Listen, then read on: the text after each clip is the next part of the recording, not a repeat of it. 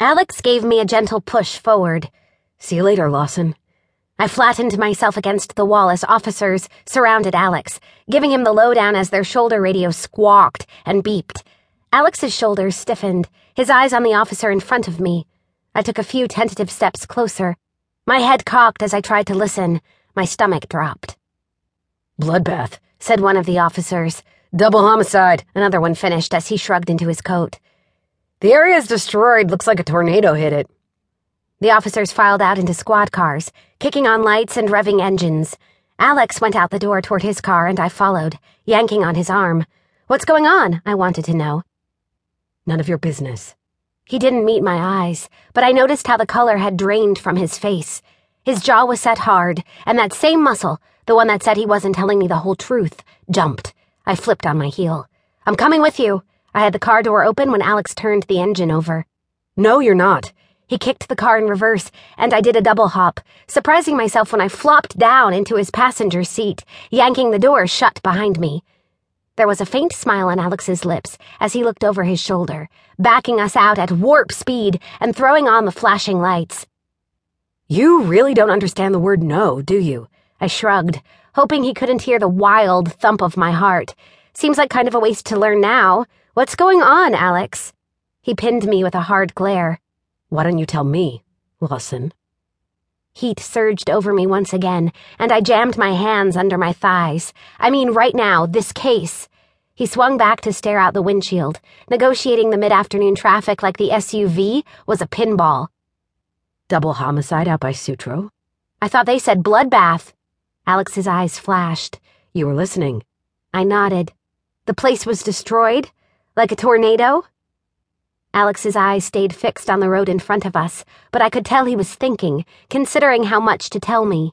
His grip on the wheel, his white knuckles, told me there was a lot to consider. It's police business. I narrowed my eyes, shooting him a steely glare. I was surprised when my hard look softened him a touch. Fine. As far as I know, right now it doesn't look supernatural, but it does look bad. Real bad, which means you're going to sit your pretty little ass right here in this car while I go take a look. I was happy to have my ass acknowledged, and happier still that it was preceded with pretty and little, but it didn't stop me from crossing my arms in front of my chest and hitching my chin. How do you know it's not supernatural? He blew out a sigh. Look, if I find any unicorn hooves, I'll call you, okay? If I weren't in such a hurry, I would have tossed you out of the car. You still could have. Before or after your Dukes of Hazzard stunt?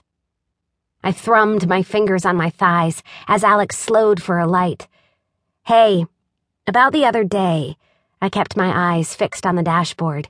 When I ran into you in the hallway, I was leaving Will's apartment and it looked bad, but I mustered up my courage to look Alex in the eye, or in the right ear, as he was staring out the windshield, when he stepped on the gas and we blew through the intersection, sirens echoing off the sky high buildings all around us. I was pressed against the leather seat with my heart firmly lodged in my throat and clawing toward the dashboard to right myself when I heard the cackle and scratch of the dispatch radio. We're almost there, Alex barked into it. He made no motion to acknowledge my speech or my presence as he banked a corner that sent me sliding into the center console, the seat belt cutting against my chest. I cleared my throat as the car and my heartbeat slowed. As I was saying. Oh, Christ. Alex raked a hand through his ragged curls and snatched the radio with the other. I thought they were keeping this one under wraps. We did our best, the broken voice answered him. But you know how it is. People smell blood on the air and they come running. We pulled into the cracked parking lot that sat above Sutro Point, our tires crunching against the gravel. I saw Alex's jaw harden as he maneuvered the car through the crowd of cop cars and emergency vehicles parked at angles. Civilian cars dotted the lot, too, and every other inch of space was taken up by enormous news vans setting up makeshift stations, their coiffed and ready anchors stepping in front of cameras and painting on suitably concerned faces as they launched into their monologues.